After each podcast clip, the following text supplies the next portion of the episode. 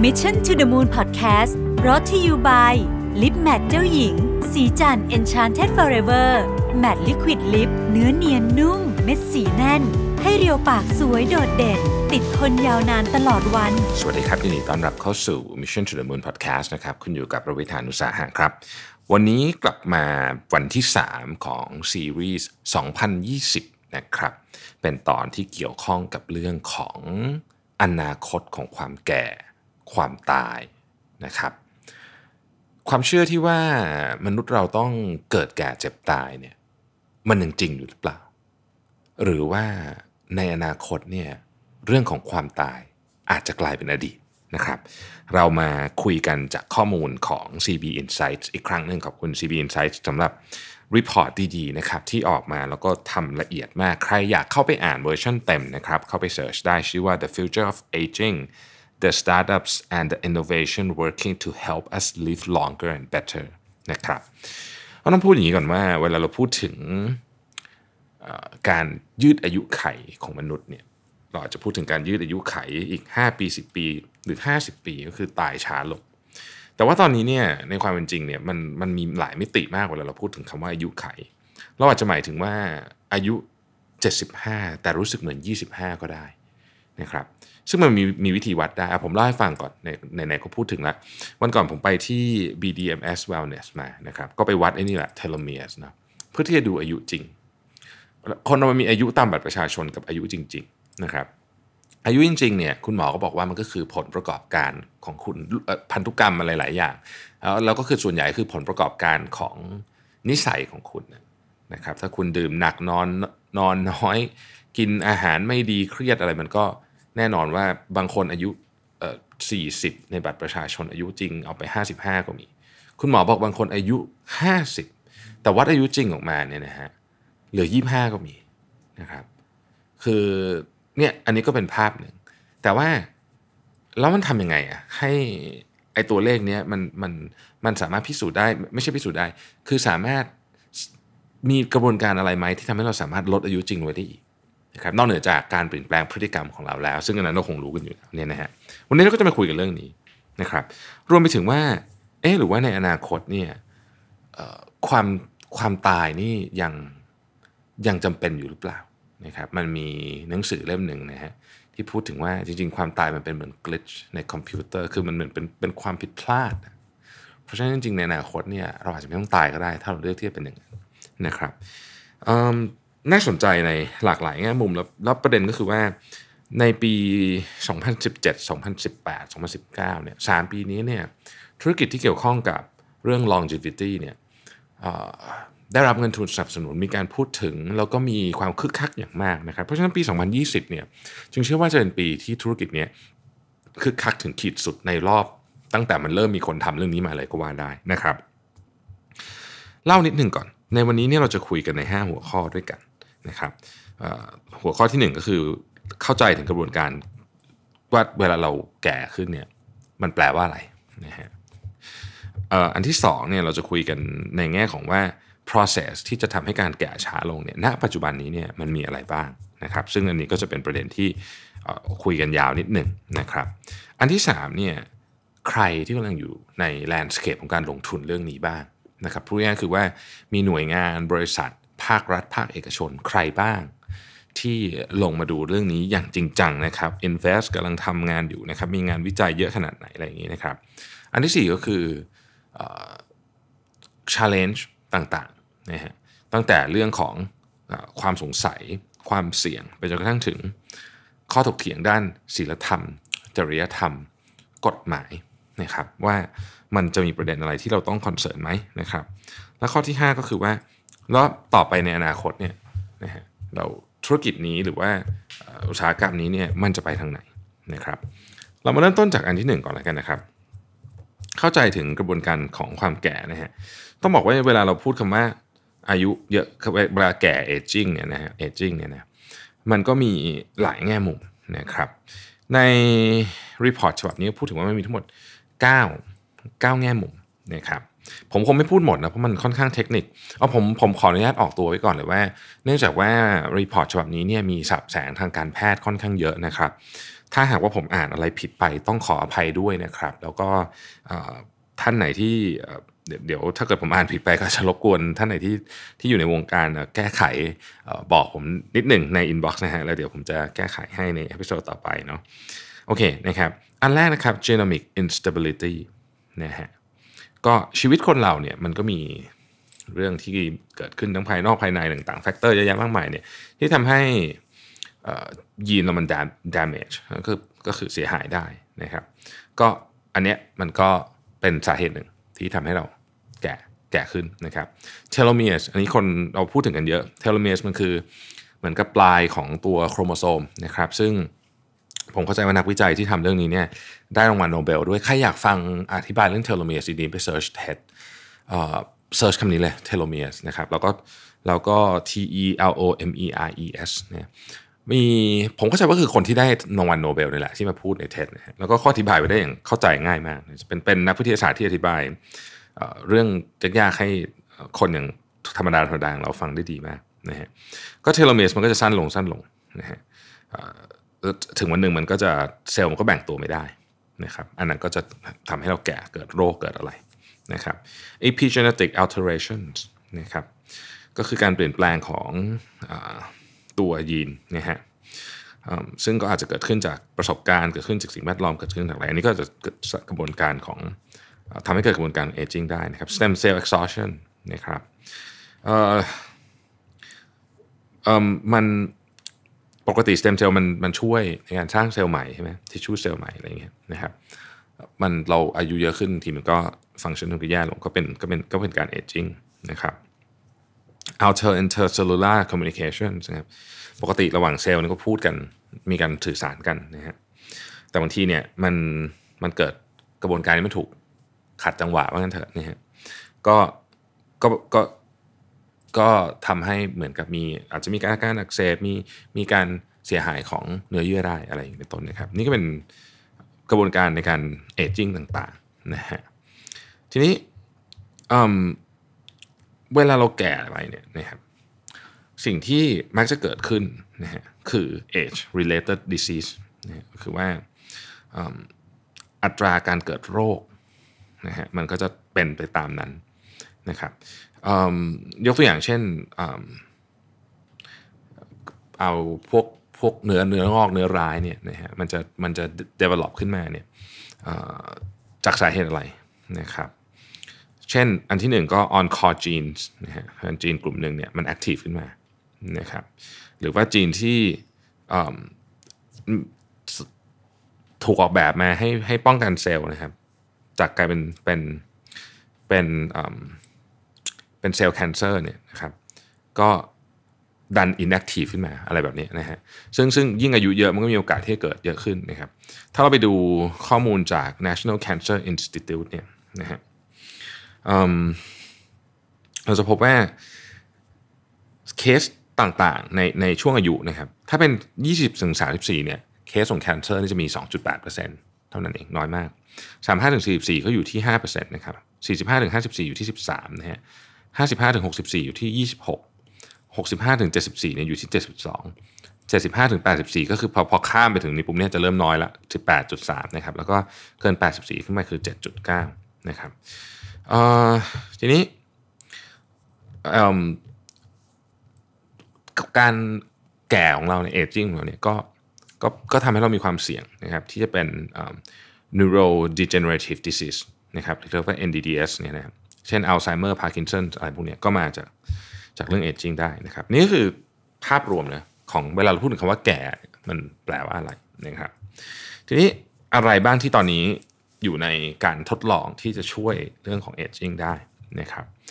อันแรกเนี่ยอันนี้เราคงได้ยินกันค่อนข้างบ่อยนะครับ senolytics นะครับเป็นเป็นกลุ่มยากลุ่มหนึ่งนะครับที่เข้าไป target aging cells เนี่ยนะฮะแล้ว เราก็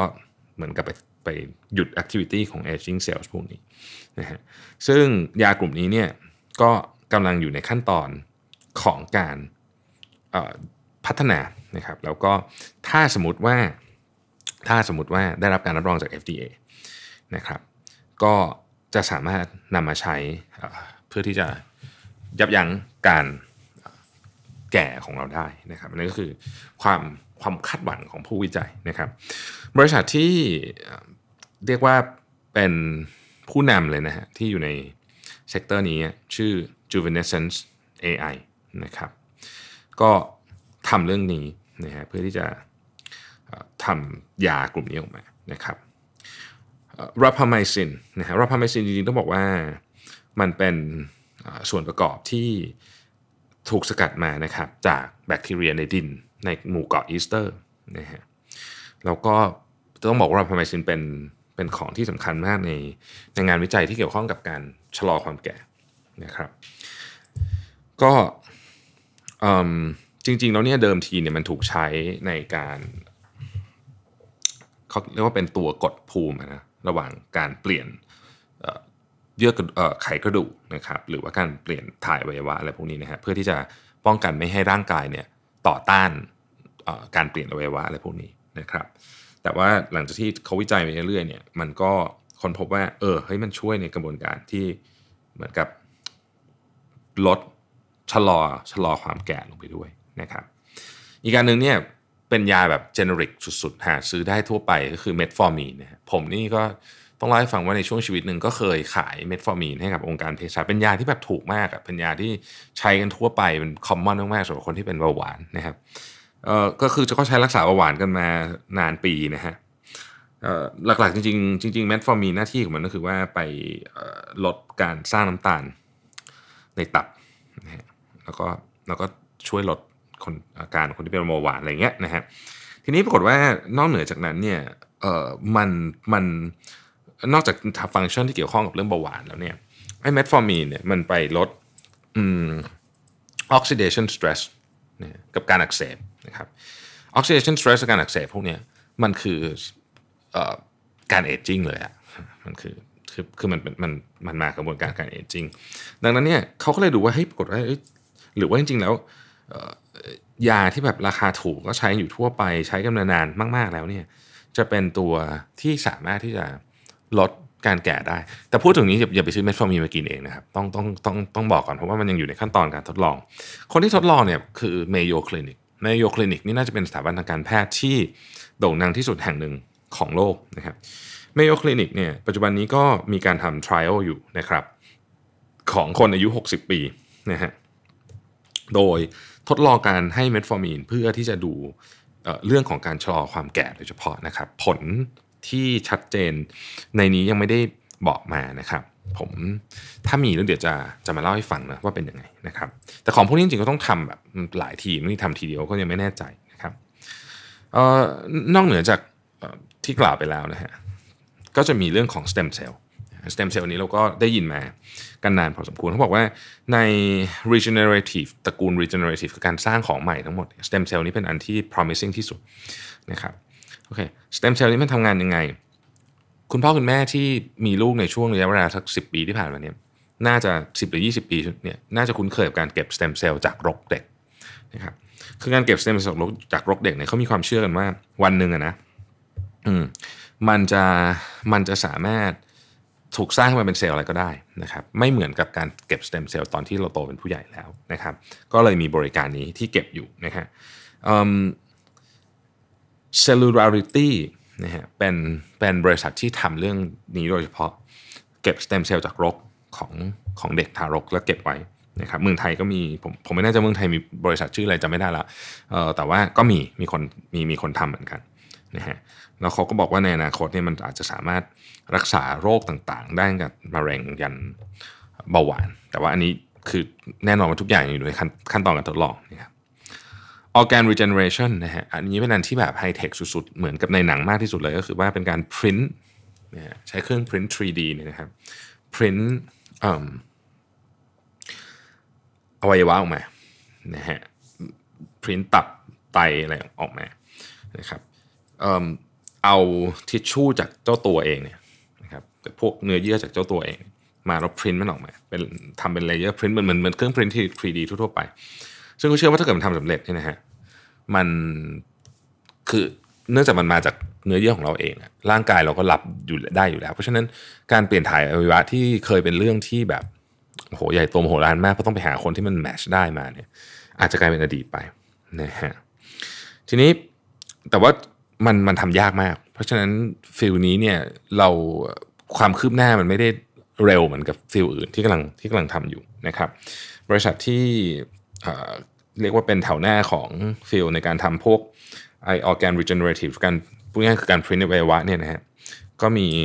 Prelaris Biologics นะครับกับ Line Genesis นะฮะสองบริษัทนี้อีกการหนึ่งที่เป็นอันที่น่าสนใจมาก เพราะว่าอันนี้เนี่ยจริงๆเราต้องบอกว่าทำได้เลยนะฮะเราเองทำกันได้เลยก็คือ caloric restriction การควบคุมอาหารหรือจำนวนแคลอรี่นั่นเองนะครับต้องบอกว่าในช่วงระยะเวลา 10 ปีที่ผ่านมาเนี่ย งานวิจัยเรื่องของการควบคุมอาหารหรือจำนวนแคลอรี่เนี่ยเพิ่มขึ้นอย่างเยอะมาก ปีหนึ่งมีออกมาตีพิมพ์5 600ฉบับนะฮะแล้วก็คนพบว่าการควบคุมจำนวนแคลอรี่เนี่ยแต่ก่อนเริ่มทำนี่เริ่มทำในหนูก่อนหนูก็ยุยืนขึ้นแล้วตอนหลังเขามาทำในลิงนะฮะลิงก็ยุยืนขึ้นเหมือนกัน เพราะฉะนั้นเนี่ยถ้าเกิดว่ามันไอเดียนี้มันตรงกับคนเนี่ยก็จะบอกว่าการลดปริมาณแคลอรี่ในการทานอาหารในอาหารที่เราใส่เข้าไปก็จะทำให้เราอายุยืนยาวขึ้น อีกอันหนึ่งครับ คือ intermittent fasting นะซึ่งเขียนใน report นี้เลยพูดถึงแอปอันหนึ่งด้วยที่ผมเชื่อว่าหลายคนที่ฟังพอดแคสต์ของของ Mission to the Moon ก็ใช้อยู่ก็คือ Zero Fasting นะครับคือ intermittent fasting เนี่ยก็ได้รับการศึกษาเช่นกันนะครับว่าแบบเออมันช่วยเรื่องของการ regenerative เพิ่มเพิ่ม growth hormone จริงไหมอะไรอย่างเงี้ยนะก็ปรากฏว่ามีมีแนวโน้มว่าจะเป็นอย่างนั้นจริงๆนะครับโดยเฉพาะการทดลองในสัตว์ทดลอง time restriction นะครับคือการควบคุมเวลาว่าคุณควรจะต้องกินได้วันละกี่ชั่วโมงกำลังเป็นเป็นเป็นเรื่องที่คนศึกษากันเยอะมากเพราะเฮ้ยมันช่วยยืดอายุได้จริงๆครับช่วยทำให้หนุ่มคือลดชะลอความแก่ได้จริง ๆนะครับ แล้วก็ที่สำคัญกว่านั้นในอนาคตอันใกล้นี้เราจะเริ่มเห็นไม่ใช่แค่ว่าคุณกินได้ 8 ชั่วโมง เมื่อไหร่ก็ได้ 8 ชั่วโมง แต่ต้องเป็น 8 ชั่วโมงที่ออพติมัมที่สุดกับร่างกายคุณด้วย นะครับหรือ 6 ชั่วโมงที่ optimum ที่สุดนะครับใครที่ทำ fasting อยู่ น่าจะพอศึกษาเรื่องนี้กันมาแล้วบ้างว่า การทำ fasting ที่กินอาหารแต่ละเวลาสมมติกิน 6 ชั่วโมงตอน6โมงเช้าถึงเที่ยง กับกินเที่ยงถึง6โมงเย็นเนี่ยไม่เหมือนกันนะฮะซึ่งผมก็ไม่ลง detail ในประเด็นนี้นะครับ แต่ท่านที่ทำ fasting อยู่ก็ลองศึกษาได้ จริงๆ เข้าไปดูในแอป Zero Fasting ผมเข้าใจว่ามันมี section หนึ่งที่พูดถึงเรื่องนี้อยู่เลย เผอิญผมไม่ได้ใช้อันนี้แต่ว่า เดี๋ยวจะเดี๋ยวจะลองโหลดมาเล่นดูนะครับ เอ่อมันมีของอย่างอื่นอีกนะครับ พวก dietary supplements เช่นนะครับตระกูล NAD+ นะฮะอะไรอย่างเงี้ยซึ่งอันนั้นมันเป็นจริงๆมันพูดยาวมากเอาเป็นว่ามันก็มี dietary supplement ที่ที่เป็นของเสริมอาหารที่ที่เชื่อว่าอาจจะช่วยชะลอความแก่ได้ แต่ยังไม่มีอะไรชัดเจน อันที่น่าที่ที่คนพูดถึงเยอะมากในช่วงสองสามปีนี้คือการการเปลี่ยนถ่ายเลือดนะการเปลี่ยนถ่ายเลือด ซึ่งจะบอกว่าไอการเปลี่ยนถ่ายเลือดจากคนหนุ่มไปคนที่อายุเยอะกว่าเนี่ยมันไม่ได้มันไม่ได้เป็นไอเดียที่ใหม่นี่ยจริงๆเขาเขาคิดมาตั้งแต่ปี 1950 แล้วนะมีการทดลองกันมาตลอดนะฮะมันก็มีการทดลองที่บอกว่าไม่เห็นผลชัดเจนกับการทดลองที่บอกว่าเห็นผลก็มีนะครับทีนี้มันก็มีมันมีสตาร์ทอัพที่ให้บริการนี้แล้วนะฮะในสหรัฐอเมริกานะที่ที่ที่ที่ให้บริการนี้แล้วนะครับเออผมไม่แน่ใจในสหรัฐหรือเปล่าชื่อ Ambrosia นะฮะ Ambrosia ก็คือว่าคุณเนี่ยสามารถจ่ายเงินครั้งละ 8,000 เหรียญก็ประมาณ 2 4 0 0 0 0 2 5 0 0 0 บาทเนี่ยนะครับแล้วก็ไปเอา blood plasma เนี่ยของคนที่เด็กกว่าที่มันแมทช์กับคุณมาถ่ายออกได้นะฮะณขณะนี้มี clinical trial ที่เรารู้นะฮะที่เป็น clinical trial scale ใหญ่ของเรื่องนี้เนี่ยอยู่ด้วยกันทั้งหมด 2 ที่นะฮะอยู่ด้วยกันทั้งหมด 2 ที่นะครับ ที่หนึ่งเนี่ยทำอยู่ที่สเปนนะครับชื่อ a l c a h e r s นะฮะเขาเพิ่งได้ฟันดิ้งไป 37.5 ล้านเหรียญนะฮะอันเนี้ยกำลังทำอยู่เลยว่าการเปลี่ยนถ่ายเลือดเนี่ยจะช่วยลดโอกาสการเกิดอัลไซเมอร์หรือเปล่านะครับอันนี้กำลังทำ trial อยู่นะฮะเริ่มทำ trial ปี 2017 นะครับยังไม่ประกาศผลออกมานะฮะอีกที่หนึ่งนะครับอีกที่หนึ่งก็ทำเหมือนกันนะครับยังไม่ประกาศผลเหมือนกัน คืออาจารย์เมื่อกี้แหละที่บอกไปนะฮะแอมโบรเชียเนี่ยนะครับก็ทำอยู่นะครับมีคนเข้าร่วมทริอัลทั้งหมด 200 คนนะครับเขาเลือกเอาคนที่อายุ 35 หรือมากกว่ามารับเลือดของเด็กเด็กที่เด็กกว่าอายุ16ถึง25นะครับแล้วก็ดูคุณภาพของของของของมิติต่างๆ ที่เกี่ยวข้องกับเรื่องของการเอจจิ้งนะฮะถ้ามีอะไรอัปเดตจะเล่าให้ฟังนะครับเราจะเห็นว่ามีทั้งยา print 3D ถ่ายเลือดนะครับ stem cell นะฮะมาหมดอันนี้ในความเป็นความพยายามมากๆในการที่จะชะลอความแก่ของมนุษย์ชะลอหรือเพิ่มคุณภาพชีวิตให้นานขึ้น จะพูดยังไงก็ได้นะครับจะบอกว่าในช่วงปี3-4 ปีที่ผ่านมาเนี่ยธุรกิจที่เกี่ยวข้องกับ longevity เนี่ยนะครับเรื่องเกี่ยวข้องกับการ aging เนี่ย ได้รับความสนใจจากนักลงทุนแบบมหาศาลมาก มโหฬารมากๆนะครับดีลที่เกิดขึ้นเพิ่มขึ้นอย่างมีนัยยะสำคัญมากๆนะครับยกตัวอย่างปี 2012เนี่ยมีดีลอยู่ทั้งหมดประมาณ 73 ดีลนะฮะแต่ว่าปี 2018เนี่ยมี 145 ดีลนะครับเพราะฉะนั้นเพิ่มขึ้นเป็นเท่าตัวเลยนะฮะแล้วก็จำนวนเงินก็เยอะมากด้วยนะครับอย่างเช่น ซามูนะครับซึ่งซึ่งซึ่งเป็นบริษัทที่ทำเกี่ยวกับเรื่องนี้เนี่ยก็เพิ่งได้รับฟันดิ้ง438 ล้านเหรียญนะฮะในซีรีส์ B เพิ่งได้เพิ่งได้ไป 210 ล้านเหรียญแล้วก็ได้อีก 438 ล้านเหรียญหรือว่า j u v e n e s c e n c e ที่เราเล่าให้ฟังเมื่อกี้เนี่ยได้ฟันดิ้งปีเดียวกันนี้ได้ 2 รอบเลยนะฮะคือคือคนกำลังแบบตื่นตื่นเต้นมากนะครับ ในช่วง 5 ปีที่ผ่านมาเนี่ยเราเห็นฟันดิ้งตั้งแต่ Seed Angel ไปจนถึงกระทั่ง ซีรีส์ E plus ก็มีนะครับทีนี้ก็น่าจะมีคนถามมาแล้วบริษัทยาบริษัทยายักษ์ใหญ่ของโลกเนี่ยลงมาเล่นด้วยไหมนะครับ ก็ลงมาพอสมควรนะครับ ยกตัวอย่าง Novartis นะครับ Novartis เนี่ยจริงๆต้องบอกว่าเป็นบริษัทที่เข้ามาแล้วก็ดูเรื่องของ Rapamycin เยอะพอสมควรนะฮะในปี 2017เนี่ยนะครับ โนวาติสเนี่ยมี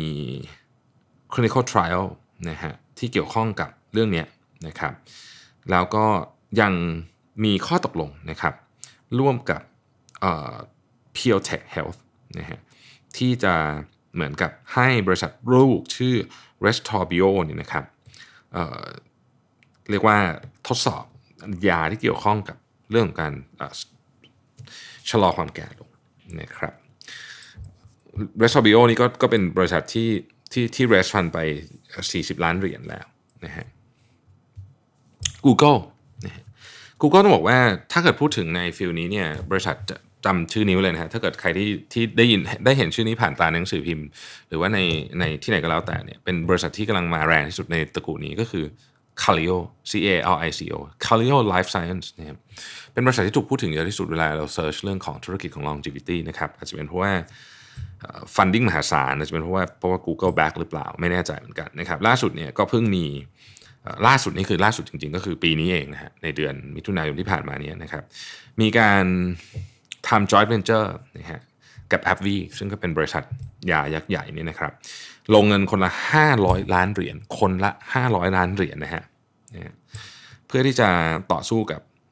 เรื่องเนี้ยนะฮะเรื่องนี้จริงนะครับ สิ่งที่น่าสนใจก็คือว่ามันมี